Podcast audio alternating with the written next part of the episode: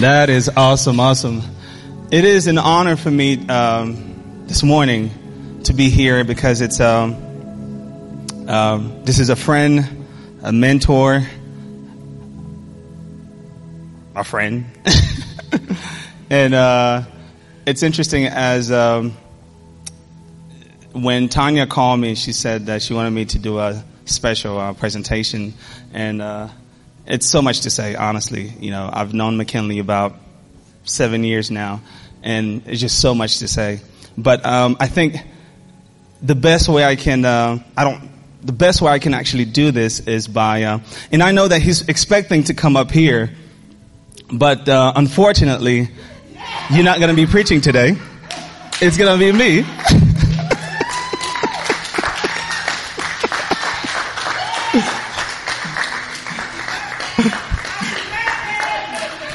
That's the surprise, brother. And I, when when uh, Tanya and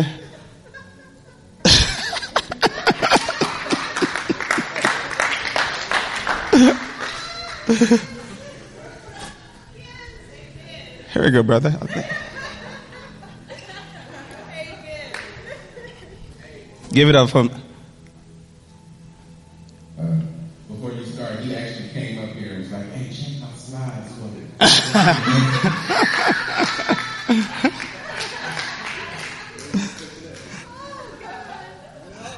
You know, it's, uh, yes, you guys may be seated. It is an honor for me to be here today to, you know, what a best, you know, what, a, it couldn't be a better opportunity. Um, uh, when Tanya called me and she asked me to preach, she's like, okay, we're going to do a small, um, we're going to do a surprise for Apostle. And she's like, uh, well, I want you to preach. We would love for you to preach uh, this morning. Uh, I said, oh, I've been preaching Wednesdays. It's, you know, Sundays is different. It's a bigger crowd and more pressure. uh, I don't know if I can walk in that shoes yet. But uh, she said, you'll be, you, you know, you're going to do just fine. And um, and I said, you know what? Let me confirm. Let me call Doctor Hart, if, you know, to know if she's, you know, if, you know, if she's in that same, you know, plan. And she said yes, you know, don't, you know, just keep it quiet and stuff like that. So uh I will do my best to keep it quiet.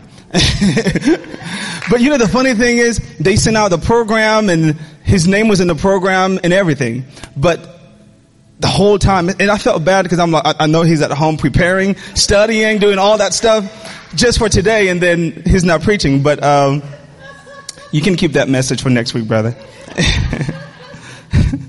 But um, let's, um, you, you can remain seated. Uh, let me, let's just do a quick prayer before we start. Heavenly Father, we thank you. We thank you, Father, for this opportunity. We thank you, Father, for this day. Heavenly Father, we give you total permission to continue moving in this place as you, as you already started. We give you total permission to your Holy Spirit, Father God.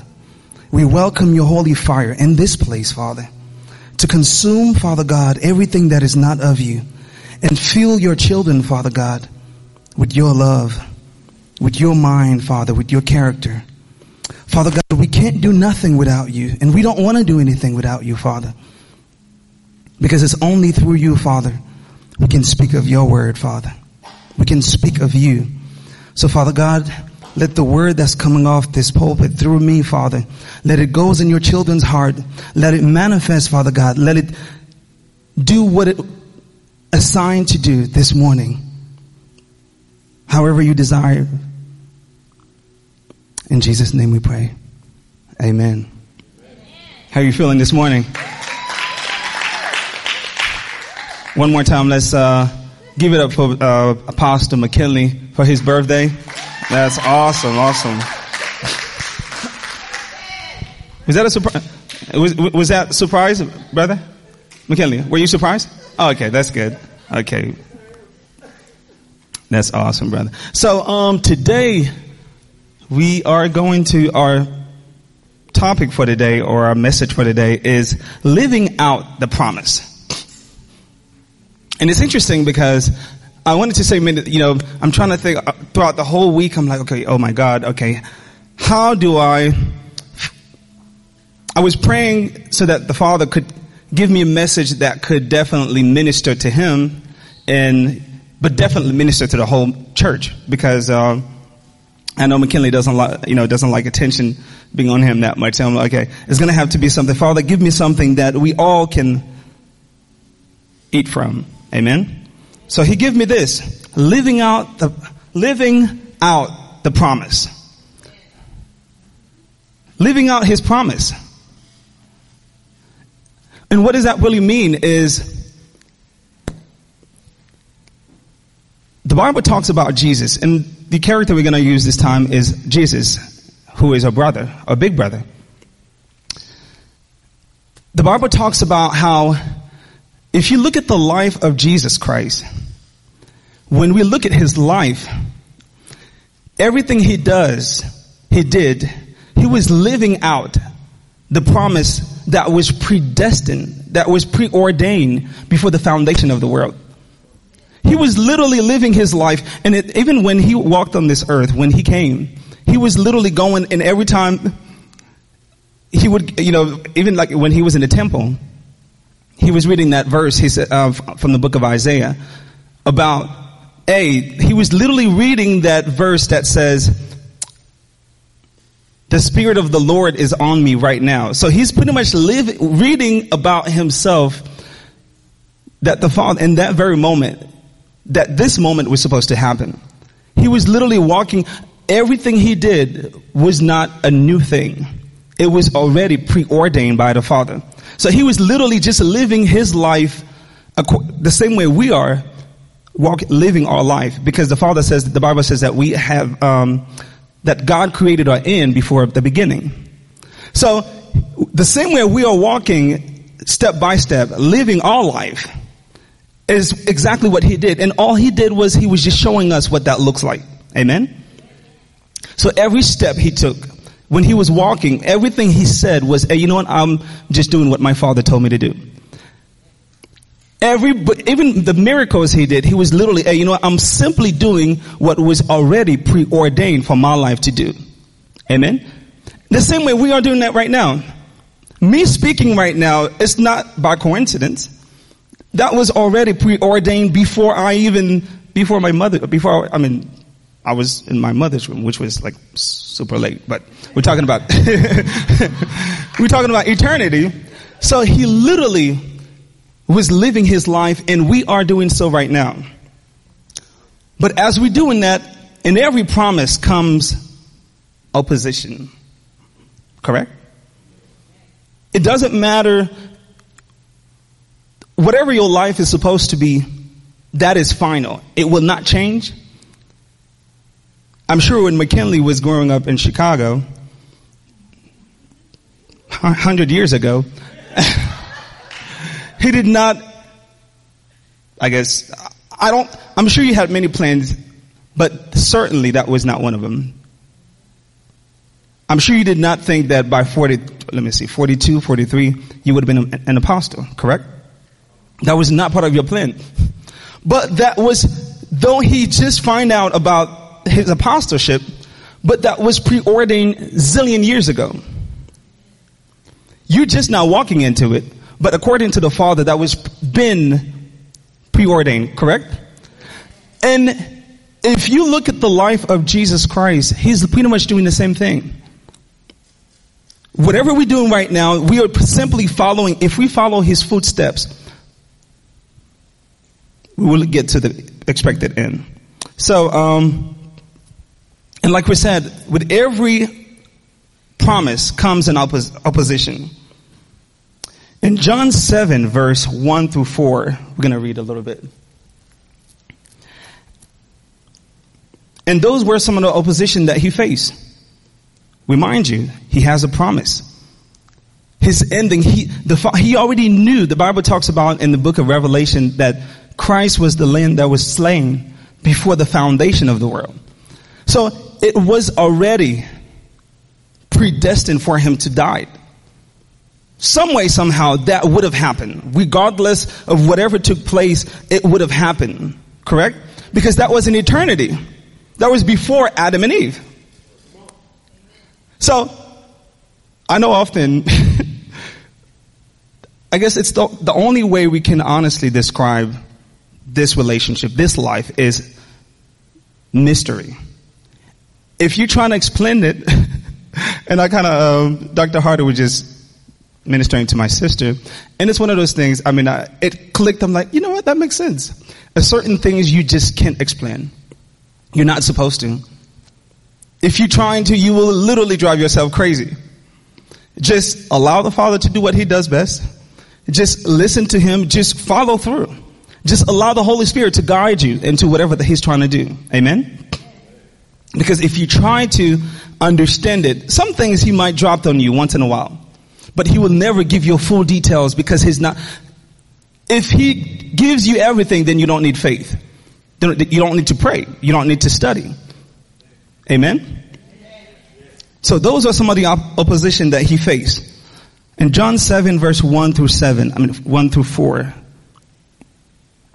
After this, Jesus went, went around in Galilea, uh, I'm sorry, Galilee. He did not want to go about about in Judea because the Jewish leaders there were looking for a way to kill him.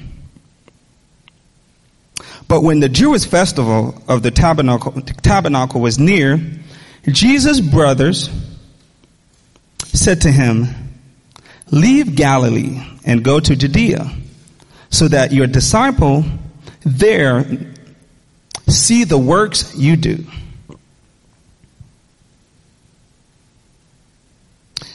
No one want to become a public figure, act in secret. So that was pretty much what they were telling him. They were, they were pretty much telling him, well, why don't you just leave this place and go to Judea? We already know that you have a calling in your life. Why don't you just go out there and just, you know, start, since you, the Father called you to be a, let's say a pastor or a singer. Why don't you just go out there and start doing your thing? Let's release every, I mean, as many YouTube videos as you can. Start releasing some stuff, you know, just start doing some shows. Or, hey, you know what, since you know you're already called to be a pastor, just go start going to every church as you can think and just start preaching. But that was not the case. He says, since you're doing these things, show yourself to the world. Just go out there, do your thing, man. You already know that's part of your calling. Why don't you do it now? But the thing about that was, they were pretty much mocking him. Not every word of advice is good advice. Because often people are trying to get you to a place where you're not ready yet. People are trying to push you to something that the Father hasn't yet give you the green light for. So that's why it's always important to be led by the Spirit, because otherwise, the same way Jesus, when the Bible, the Bible talks about when Satan was t- uh, tempted Jesus, he says, if you, be the son, if you be the Son of God, why don't you turn this rock into bread? He could have done it, but it wasn't the time for him to do that yet. So often there's a lot of things in our life, just because we are called to do that, that doesn't mean it's the time for it. Because then when you start doing that, you start, you can have premature result.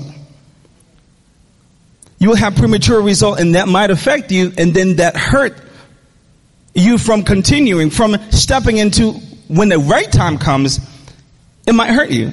Or you're like, you know what? I tried this before. I've been hurt before. I've been in many relationships before. They walked out of my life. I wasn't loved right. I'm not going to, you know, I don't need any more relationship. But the issue on that is those relationships, they weren't, the Father didn't agree with them. That was your green light. It wasn't his. Amen. That was your green light. You assuming you thought that was him talking.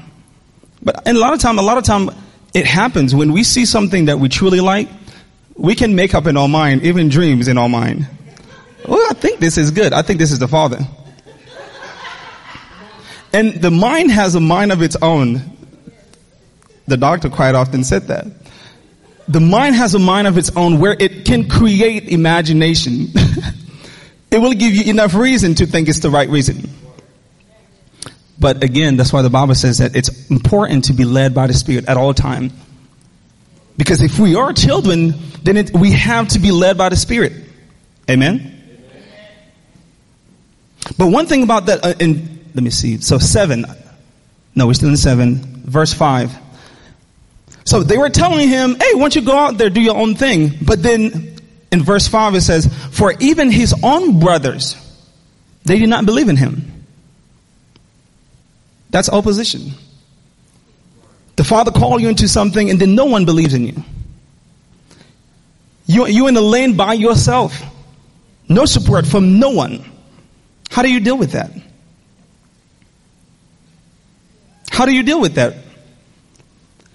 You know that's what you're supposed to do. Often not just people, but life itself doesn't even make sense. Because often you find yourself in a situation you're like, oh my God, this can't be me. I can only imagine LeBron James. I was looking at some pictures of his um, years ago, like before, like when he was in high school. I mean, so skinny, you'll think that. I'm like, oh my God. And if when you hear about his story, the things that he went through, you would say he have enough reason. He could, he could have, if he says, you know what, I'm not going to do this, I'm sure the Father would have given him a pass. He would have get a perfect pass, because the things that you went through in your life, often if you just, you know what, if you choose those things, if you can use that as a stumbling block and say, Father, you know what, I went through too, too much in my life, that enough. If I don't make it, I think you should give me a pass. And he will give you a pass indeed. But one thing we have to realize is a lot of things that happen in our life, they are domino effect of things that we don't have control over. The Father used them, but they're not of him. Amen? Because most of the time, whenever we see things happen in our lives, we think it's the Father. He used them because he's good. He's a good Father at all times. He will correct us, but he will not put it, put us in circumstance to stop us from our destiny. However, he always used what the enemy meant to harm us. The enemy would do his best to stop us, and most of the time he he will attack us at the in our most vulnerable moment, when we don't know, when we're still weak, when we don't have much knowledge, when we, you know, in our young life, you're probably sixteen, seventeen, we're not spiritually strong. That's when he attacks us the most. And use that situation to say, you know what, look at that, the Father didn't care. Had he cared, he would not let you go through that situation while you're fourteen, fifteen, sixteen, seventeen, in your most vulnerable moment. But the most important thing about that is he always He always used what the enemy meant to harm. In fact, he used it to bless us probably ten times more. Some way, somehow, he always bring it back and make it align with his plan. Amen? Somebody fire us from the job. You know what? Two months later, we get a promotion from somebody. Now, we, well, in fact, two months later, we start our own business.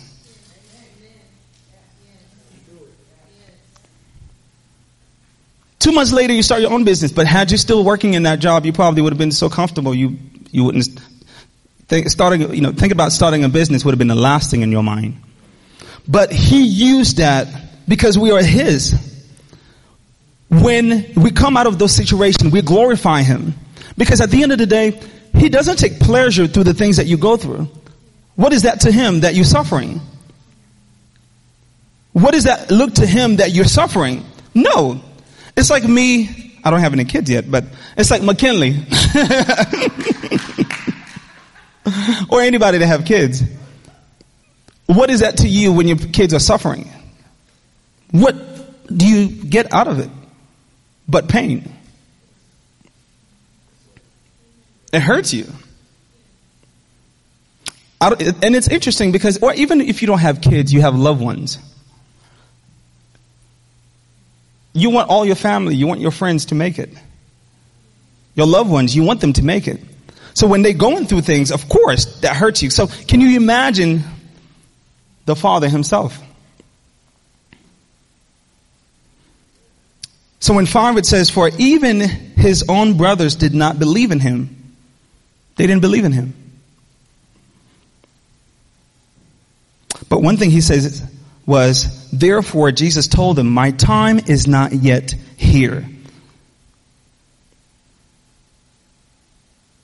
For you, any time will do. It's like saying, you know, you know, you guys can go. Because he was pretty much telling them, because they were trying to pressure him into something else. Into starting something that it's his destiny. It's part of his calling. But it wasn't the right time. So it's important to know. Because people will drive you into things, again, that you're not yet ready for. And I say this quite often, even for teenagers. There's a, there's a lot of things that is part of your life. Marriage, family, relationship. It's part of your destiny. You suppose you will get married. Unless the Father said no, I don't know. But that's a whole different thing. But for the most part, that's part of your destiny. But it's important to know what time. There is a designated time person for you. So it's important to wait. Because then you will enter into a relationship. And that can literally destroy your life. Because you're not ready. Mentally, you're not ready. It's for you. And often we can spoil, we can, we can mess up a good situation. Because we're not yet ready. Because there's a lot of good opportunity. Sometimes it's for you. You're supposed to have that opportunity, that business, that next breakthrough, that woman, that girl, that boy. You're supposed to have it, but because it's not, you're not yet ready for it, and you walked into it sooner rather than later, then you messed it up. Because your character was not in line. You were not ready for that next level.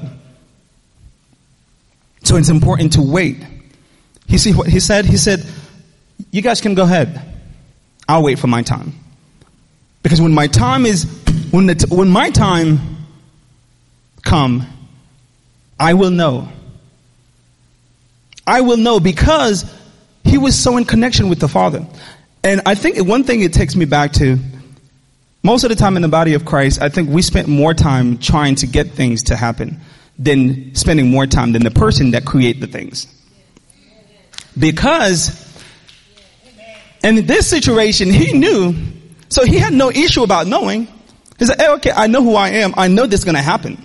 So I have no question, it's without a shadow of a doubt that it will happen. So I don't need you to tell me when to start something. Why? Why do you think so? Because he was in contact, he was in connection with the person that created the thing for him. So if the person that created it tell me that I'm not ready, then I'm not ready. Because when it's my time for me to walk into it, there's no question about it. He says, you know what? The world cannot hate you, but it hates me because I testified that its works are evil. He's like, you know what? I was able to, you can go. They're not going to do anything to you. I can't, my whole purpose, I came here to destroy the work of, the, of Satan. I'm created to destroy the work of Satan, but yet I'm not ready. So because I'm not yet ready, the Father's not going to release me into destroying. Because a lot of time we think that just because we are children, we can be, we are children. That's, that's without a shadow of a doubt. But there's different levels. So there are some things that even though we're supposed to destroying, you know, stomping on, and on Satan's head, and, and that come, can come in different aspects. Because we have to understand that even though we are children and we spend so much time on this world, there's a, certain things we have to overcome. Our own fear. Because the world system, the enemy did a really, really good job activating us to his system. So we have to destroy those fears so that we can come to the fullness of Christ, and then now we can destroy him. So what, what the Father was saying, what, what Jesus was saying, you know what? I know that I'm called to do that. I know that I'm called to destroy Satan's head. But in this very moment, it is not yet my time to destroy him. When the time is right, because my, I'm, uh, the Father assigned me to destroy him. But it's just not my time yet. So he says, you go to the festival, I'm going up. So he's been, hey, you know what? You go ahead. Do your thing. I'm not going to stop you. I just know it's not my time. It's just not my time yet. I'm not going up to the festival because my time has not yet fully come. He said it again. You can go, but my time has not yet fully come. There will be a time where I can do that. There will be a time where I can fully operate on such. There will be a time where I can handle a thousand members. Because that's part of my destiny. It's without a shadow of a doubt where this place will be filled up. But the Father says, that's, hey, don't worry about filling this place because that will take place on its own. It will happen on its own, but just focus on growing, because the moment you're ready, you don't you don't have to pray for for me to release it. It will just happen. It will manifest on its own.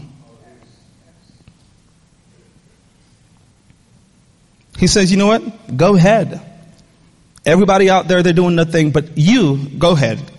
I'm not ready yet. And often that readiness is not has nothing to do with the ideal, because whenever we think of readiness, we just think, okay, you just, um, you're not, you know, you're, I'm not, what, strength, you know, I'm not strong enough, or I'm not bold enough, or I'm not ready as far as education-wise. Most of the time, it's more, I think the Father has played a major role in character. Because when you think about character, that's his image. That's his likeness. And it could simply be that, you know what, you're just not ready for that. And I don't have nothing to explain to you. I don't have to tell you that you're not, what's the, you know, there are times he will tell you. That's if he desired to tell you. But he has no reason to tell you. Make sense? He has no reason to tell you because when you, because... what you have to understand is it's already part of your destiny. Your life can't, if you if you are in line, you can't die without that fulfilled.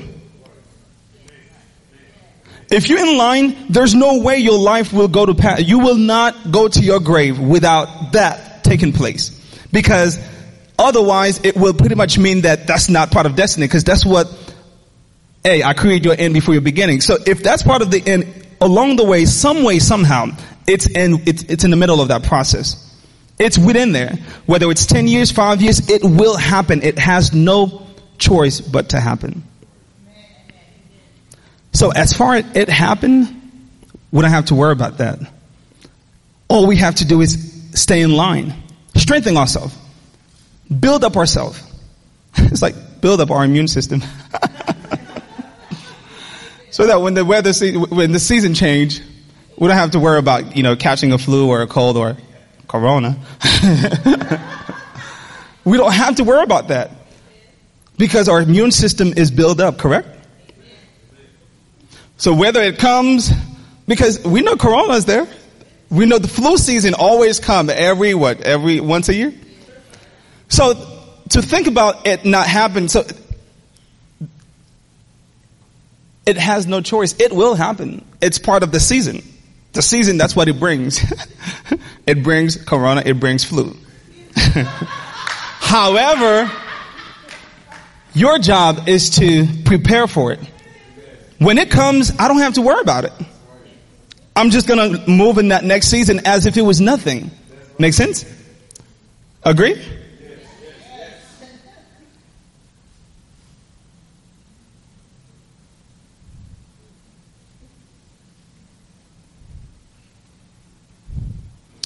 And the interesting thing about that is Jesus understands that more than all of us.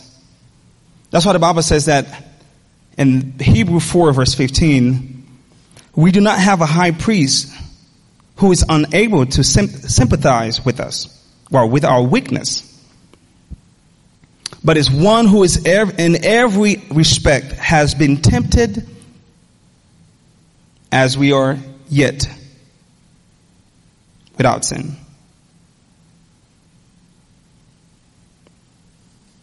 So he was tempted in every aspect, but yet without sin. He still remained without sin.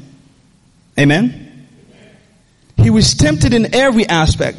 So everything that we experience in this time, he went through it. He'd been through it. But he was he was able to remain confident. He was able to remain, to walk through it, to pass through it.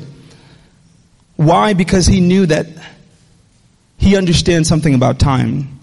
He understands something about preparation. He understands something about equipping himself in the season when things are not making sense. So he's he walked that life so that he can show to us that, hey, you know what? It's not about getting there. It's not about rushing yourself to get into a situation, because it will happen. He predestined us to conform into his image. Amen? We are seated in heavenly place. So when we think about when he did this, he, he, he was simply showing us as children of God that we can trust on the Father's promise. His promise stand still. It will not move. You can go off track, but the promise will not go off track. Whatever he said, it will take place in your life. So whatever you've been praying for, I say this quite often because a lot of time we we look at the, the world system has would give us this mindset of, okay, age, or, you know, this didn't happen, or we're just trying to rush to get to things. If it's the right time, by all means, walk into it. But don't stress yourself over something that the Father is still holding up simply because he's holding it up. So he has a plan. He wants to release it in years five, but you're in year one and you're stressing yourself. So you have four more years of stressing. And you may not even get to it. By the time you get to year five, anxiety, all your hairs is gone and your blood pressure is skyrocketing. Because you didn't understand timing. You didn't understand, you didn't understand that his time stands still. And as children, the more we understand the relationship is the more we can trust on his promise. Abraham.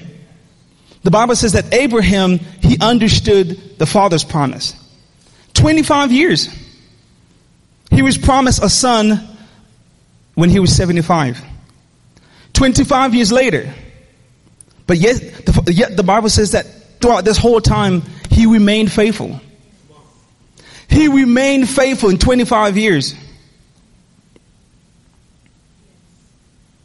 And the Father rewarded him with righteousness, because us, we can't even wait for week two.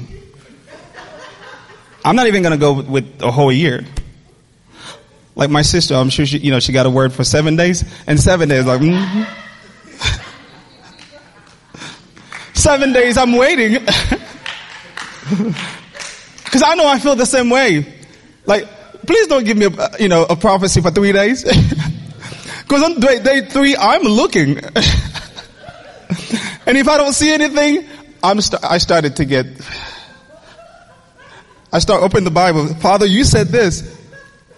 You said this. I start prophesying all the words, every verse that, you know, you said. And I'm sure he's looking at, well, I know that what I said. But it's important. It's really important, because we have to understand the Father's way of doing things. Because he might tell you three days, but that doesn't necessarily mean that three days is going to happen. It might be three days in the spirit realm, something break. And now your heart, your mind, your soul is open to receive that, what that is. Because one thing we have to understand is things take place in the spirit realm first. Then it manifests into, you know, into the physical. So when we see something, you know, the, please don't get, in, you know, on our, on our, on our prophets, because most of the time they would, and I don't know how they do it. I do not know how to do it, because often you might give a word of prophecy and then a month later and the person is looking at you like, sister, you said this.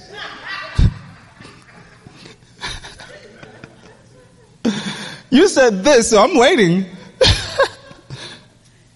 They're not prophesying. It's just that the Father, it took place in the spirit realm. It just hasn't yet taken place in the natural. Amen? So let's do it. Because often, a lot of time, we can, and it helps us too as individual, because when we waiting, it's the, I don't want to say it's the worst thing, but it can be extremely stressful, especially when you, ex- when you are expecting and you need of it. You need it like right now. But not realizing that if the Father give it, give it to you right now, you're not coming to, to church in the next five weeks. Six months. You know what? I had to, you know, I had to go vacation. My, you know, my, my business was over, you know, just, you know, we short on staff. You know, my business was like running over us. I just, I need some time passed up, you know. So he has to, he have to check the motive. Often our motives are right. But her hunger for the person that give us that promise has to be just as excited as the promise that we, you know, expecting. Because when we want him so bad, I try, I guarantee you, if the level of hunger that we have when we receive a word, when we know that he gave us a dream, we're expecting something. If we use that same level of tenacity towards the relationship, oh my gosh.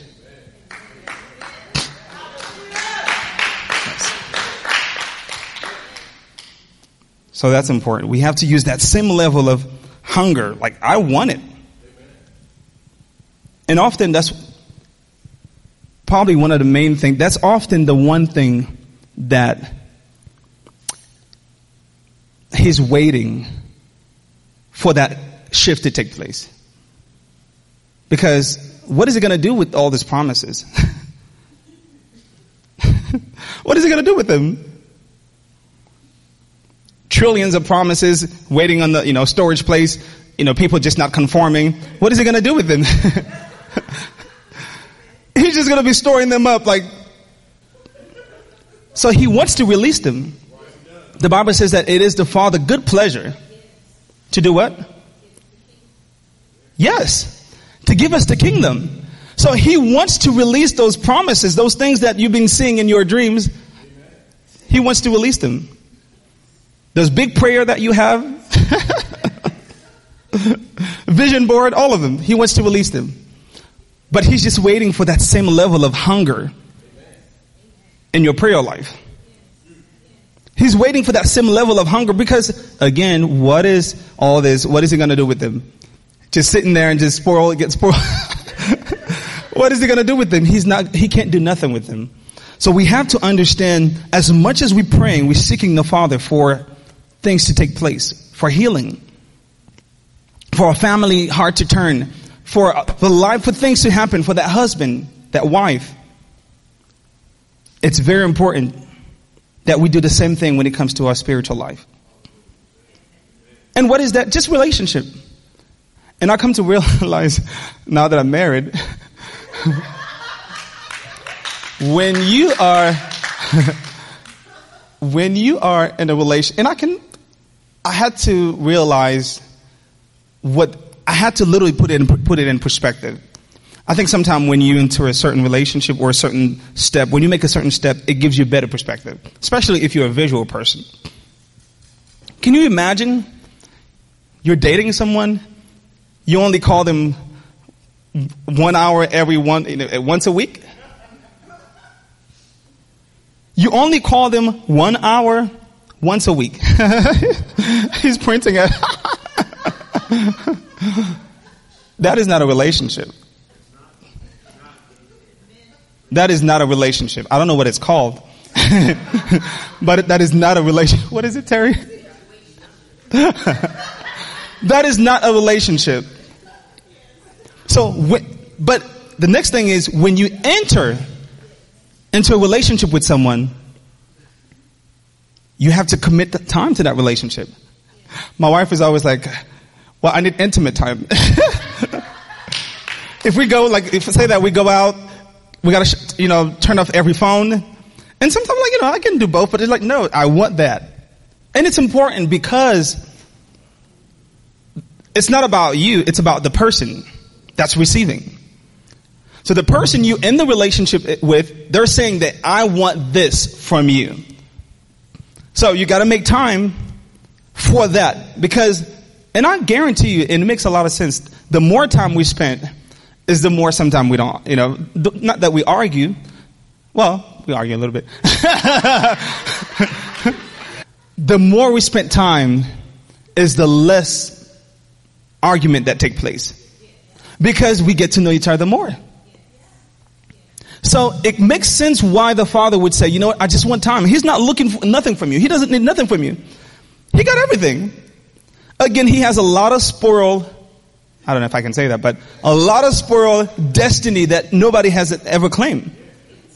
Because a lot of people never walked into their destiny. I believe Miles Monroe said one time that um, the, the cemetery is the one place that has, well, the richest place in the world is the cemetery.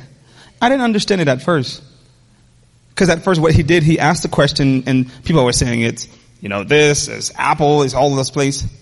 It's the cemetery, because you have a lot of people with billions and zillions and trillions of dollars of ideas, of vision, of destiny, of purpose. People that had zillions of books that should have been written, that never wrote them, because they never step into their destiny.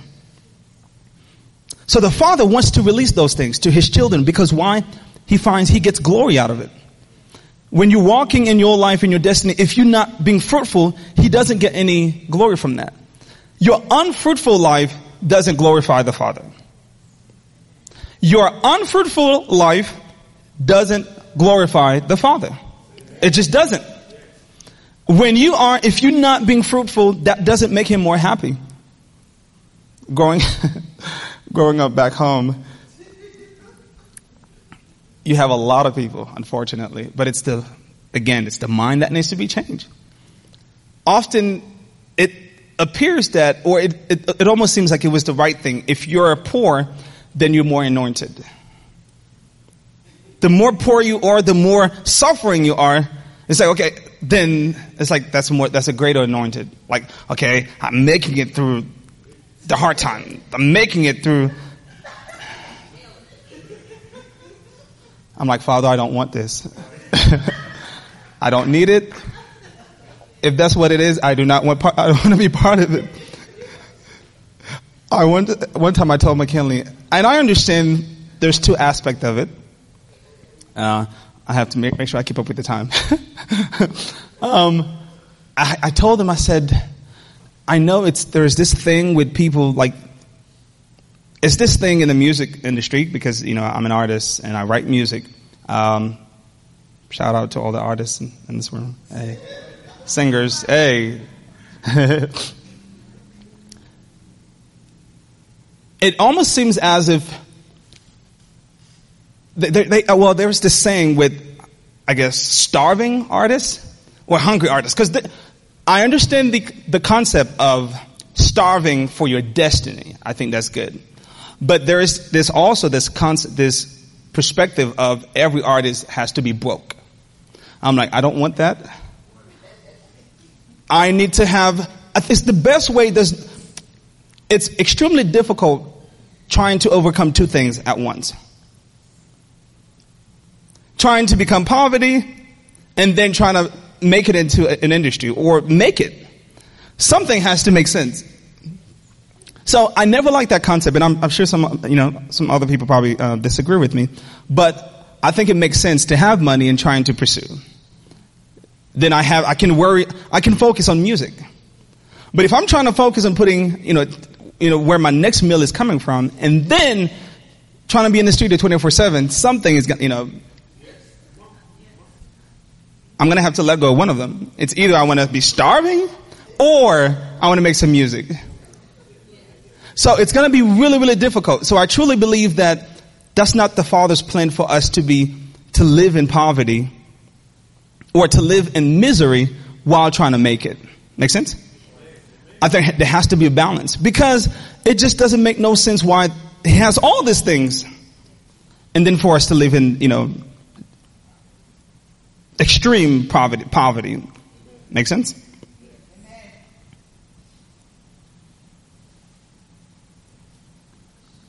Jesus knew who sent him. Because when you know, then it makes sense.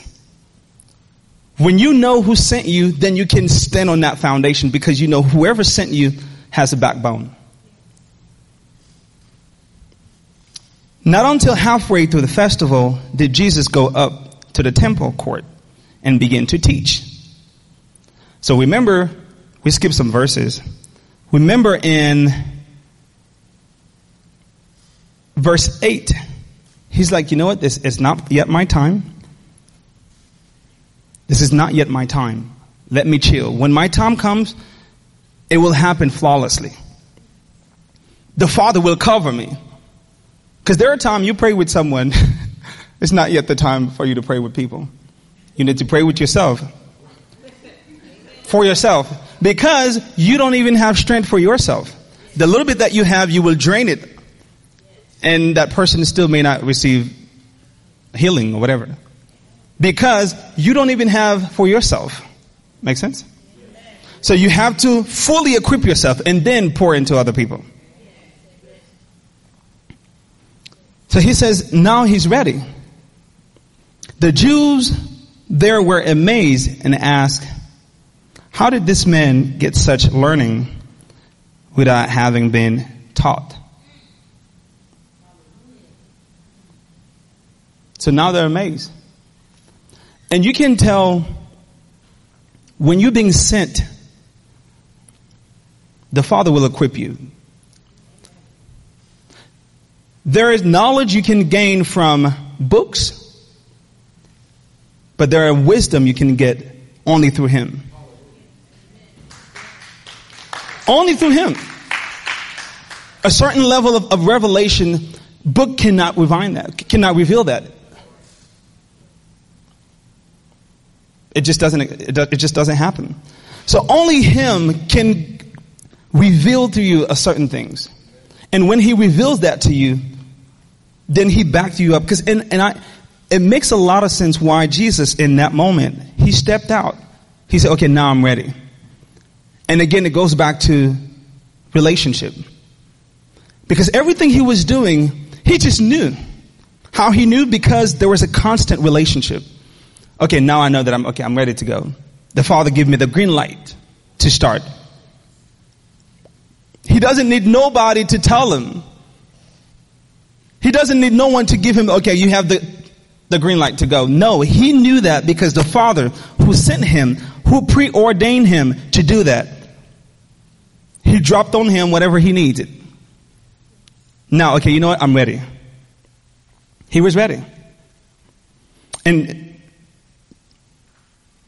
And you can tell that He's ready because what He's saying, He says, Jesus answers, my teaching, again, remind you, at first He's like, I'm not ready to go out there. I know that I'm fully anointed. I have gifts and all that kinds of stuff, but the Father hasn't yet given me the let go. But when He did, when He does, He says, Jesus answers, my teaching is not my own. It comes from Him. Him who sent me.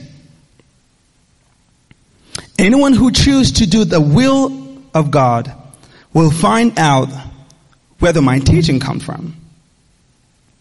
Whether it comes from God or from my own self. When we are one accord, if we're all honestly being led by the Spirit,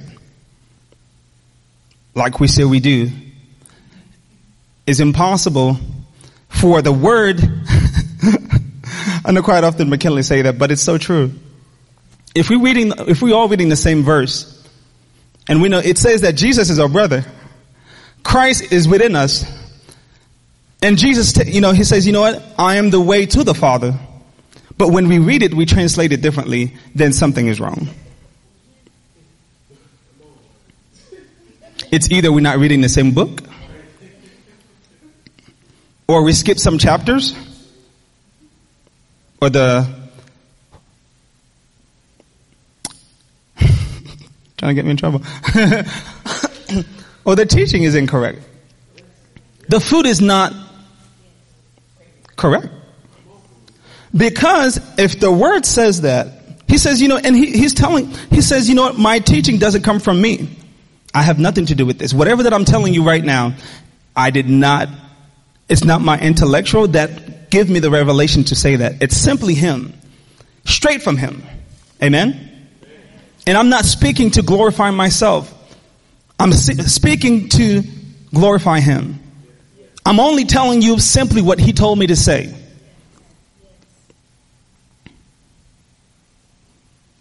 eighteen and nineteen. Whoever speak on their own does so to gain personal glory. But he who seeks the glory of the one who sent him is a man of truth, and there is nothing false about him. So when you understand your calling, when the Father calls you, if he promised you of something, if he calls you into ministry, indeed, everything, because that's part of your promise, he will make ways, he will equip you. You don't have to equip yourself, you will equip yourself, that's important. We have to gain knowledge, because the more we know, the more he can use us. He can util- utilize us. But even through what we know, he has to literally sharpen it. That's why often the Bible talks about where, um, or King Solomon and Proverbs, it talks about whatever plan that you have, the Father wants us to have a plan. Even in fact, Jesus told us, to, hey, to make plans. If he calls you into whatever, you got to make plans. Write down those plans. Create a strategy. But in regards to how that's going to take place, it, that's it's up to him. Only him knows how that's, that's going to take place. We don't dictate the people that he's going to send in our lives. Those connections, he will make those connections. He will provide for his church. He will equip you to equip his the body of Christ. So even in your studying time, you got to make room. And whatever that you do, the same way quite often, you know, as a as a preacher, or you're getting ready to share a word, as much as you prepare, you still have to make room for the Holy Spirit to move. And that's in every, I mean, it's in all of our lives. We make a business plan, we still got to make room for the Father to have his way. Because the business is his business. He gave it to you. That was his plan for you before the foundation of the world. So he knows every single details in it. If you, if you're trying to do it your own way, it's not going to happen. And you know the funny thing is, most of the time, if we're not his children, then he doesn't have nothing to do with it. But when we are his, one thing I realized in my life is everything that I'm trying to do, there are people that I'm, that I'm way smarter than, have more knowledge, more equipped than them. But the fact that when I, I started something, I didn't add him, I promised you, it gets nowhere. Because it has nothing to do with how much I know, because I'm his, I belong to him, I have no right to do anything without him.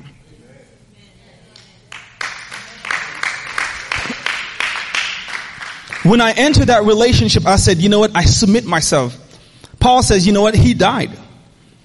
And Christ resurrected in him. So he's like, you know what, it's not about me. It's not about how many vision and plan, the things that I have. This is his plan. I am, I belong to him. I belong to him. You don't belong to yourself. And when, and that was, those were the example that Jesus as a brother was giving us. He's like, you know what, everything he does, everything he does from top to bottom, he didn't heal a person without, without knowing, without the Father. And how, you know, most of the time it's not like, okay, Father, uh, should I heal that person? No, he just knew because there was a constant relationship. He did not do anything. He speaks, hey, I'm not speaking of myself. In fact, if you ask me, I really don't want to be here. But since I have to be here, I'm doing this because I'm just sent, I'm just an instrument. I'm just a tool. I'm just being used. And he walked in everything that he was called to do. there was not one promise that was promised to him that he did not fulfill. There was not one prophecy. When he reached the book of Isaiah, he was reading his life. Okay, I fulfill this today. The Spirit of the Lord is upon me right now. Okay, so I can equip this. So I can heal people. And daily he was reading about himself. He knew about himself. He was fulfilling those things. No promise was left on the table. No destiny. No vision. No prophecy.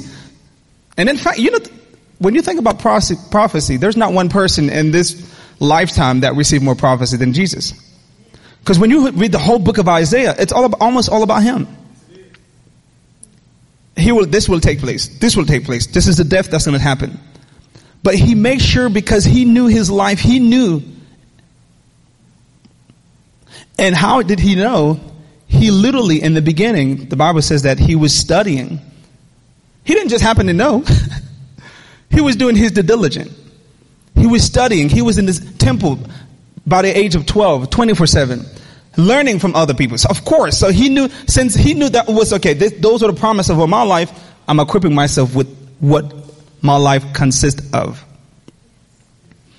So when it comes time for him to walk in those promises, and you know what, I, Father, I did this today. Okay, I'm full now. I'm full of the Holy Spirit. I healed this person today. And when it, when he came to a situation that was not part of his, of his assignment, okay, I owe you nothing, woman. I will not give this food to my dogs, to dogs, because he just knew. I did, so he knew what to do and what not to do, because he knew the promise in his life. He knew the promise that was met. He knew, he studied about that. He learned it. The, the Bible says that he grew in stature and wisdom with God and men. So he was growing cr- closer, because often, most of the time, we say that, okay, Jesus, you know, he, you know, since he came from heaven, so he knew. But he knew all things, so that's why it was easy for him to just walk into those things. We're no different from him. Christ is in us, and Christ was in him. Amen? Christ is in us, and Christ was in him. So he was walking the same life that we are now walking. And he was tempted with every aspect, with everything you can think of. And when you think about that, that's a lot of things. Everything. Since there's kids here, I can't really say, but there's everything you can think of that exists in this life. He was tempted with all of them, but through all of them, he did not sin, because he knew what? He knew the promise that was in his life. You know what? And he knew what his life was consist of. How that looks like. Hey, you know what? Okay, my father did not tell me to go to the club. My father did not tell me to sleep with him or her. Because I can just look at it. If I'm looking at it and it's not part of it, then I don't have to do it, correct? It doesn't make sense. If this is not, but nevertheless, that's where the grace comes. So I'm not saying this to condemn us. No, because I fall in the same category. There's a lot of things. If I'm looking at my book and the book that the Father has, there's a lot of things in there that we, I'm like, oh, okay. I feel like I have five hundred more things than you do. I probably have five hundred, if not five thousand more things than he does in his book. So I understand that. But there's a lot of things we could have got to sooner. There's a lot of mind, uh, mind fighting, you know, a lot of anxiety, a lot of things we could have avoided had we simply just print out that book. Okay, today I do this. Constantly, you could just check, go in the check mark. Right now, because I know as we're growing, the Father is more clear to us. I understand what my life consists of. If you go in our house, I literally have three things for now. I said, because the last assignment that he gave me was, okay, finish your project, your music project. You are now a pastor. You're a husband, of course. Well, husband first. Pastor. Child first. I'm a child of God. First. Husband. Pastor. Music. real estate. So it helps narrow my day. My daily activity, I can literally, I, there's a lot of things I don't have to do if I don't want to. Make sense? There's a lot of things we don't have to do if we don't have to. Why? We can simply go back, okay, what did he tell us to do? We check that checklist. I don't have to be there if, if I'm adding things, I'm occupying my days with things he did not say to do. Make sense? We're filling our schedule. We're like, oh my God, I'm so busy. You're busy yourself. You're occupied yourself. It has nothing to do with him. We have a full day schedule. And I say this, I'm really speaking to myself too. We have a full day schedule, like completely full from top to, we can't even call a friend to encourage them because we're so busy. But when you look at it, if you look in his book and in, in ours, it has nothing. There's no comparison. Literally nothing. So we have to go back to those things because Jesus, because he knew, he only spoke what the Father said. He only did what the Father told him to do. He narrowed his days. He would not occupy himself. He did not heal anybody that the Father did not tell him to do because it was not part of his promise. Amen? It was not part of his promise. So he didn't have to do anything that was not part of his promise. So when you're living out your promise, when you're living out your life, are you living out your life according to what the Father told you to do? Or according to your busy schedule that has nothing to do with what he told you to do? Because a lot of time, we don't see result. And I know I get sometimes frustrated personally. I used to. Until he started whooping me so much. Because sometimes he corrects us. He corrects us especially because, you know what? I have to give you a little whooping because you just don't get it, brother. So I whoop you so that you can get it together. I'm like, okay, Father, okay, that was hard, but I, okay, I appreciate that whooping. You know, well, sometimes I don't know if I want to say I appreciate it, but it was a whooping. I had to take it. But that being said, when we're living out our promise, we can make our day a lot more easier. Check out our daily, daily schedule. A lot of things we do have nothing to do with what he told us to do. And we're complaining every day. Father, you know what? I've been praying for this. I've been doing that. You know, I've been asking for this. It's been twenty years now. I've been waiting. Look at your schedule. Because a lot of time we miss out on opportunity because we're so busy. That meeting that we missed out might have been that next breakthrough. That next hour of prayer could have been that hour that opened that door you've been praying for. That next person, your next relationship, the person that is for you, because you were so busy last month. He came to church, you missed that. She came to church, you missed it. Because you couldn't make it to church because you were so busy. We got to be real now. There's a lot of things we missed out on because we're so busy with things that has nothing to do with what he predestined us to be. Literally nothing. So it's important as we're creating our daily schedule. Okay, look at the promise. If we're trying to live out that promise, let's be real with ourselves. Heavenly Father, we thank you, Father, for this moment. We thank you, Father, that we, as of today, Father God, we, we make it our mission to live out, Father God, the promise that you have for our life. For we, you have predestined us, Father, for great things. You're not trying to figure out what to do with us day by day, but whatever we are to be, Father, it's already, Father, designed. But Father God, often, Father God, we let the things of this world distract us, Father, from your purpose, from your destiny, from, from the life that you desire to give us, Father. from the life that you desperately, Father, want to re- release to us, Father.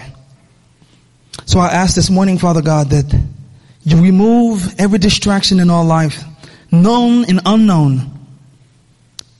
And Father God, let us put you first.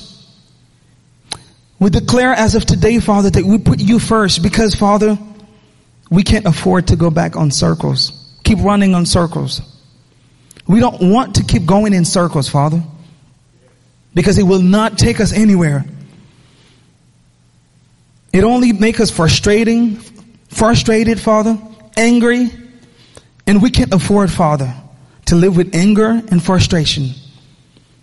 Because, Father God, you're too good to us. You love us too much, Father.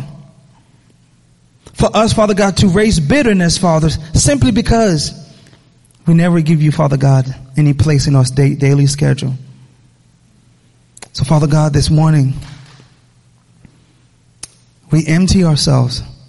We surrender everything, Father, that is hindering, that is blocking us, Father, from receiving the fullness of your love, the fullness, Father, of your plan in our life. Father, even the things that we don't know, even the things that, Father God, we think is good, but it's not good, Father, we ask that we surrender it to you. And this morning, Father God, we we desire, Father God, to walk the same walk that Jesus did. To put you first in all things. Put you first in all things.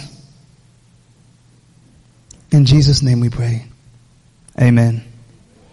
Hallelujah.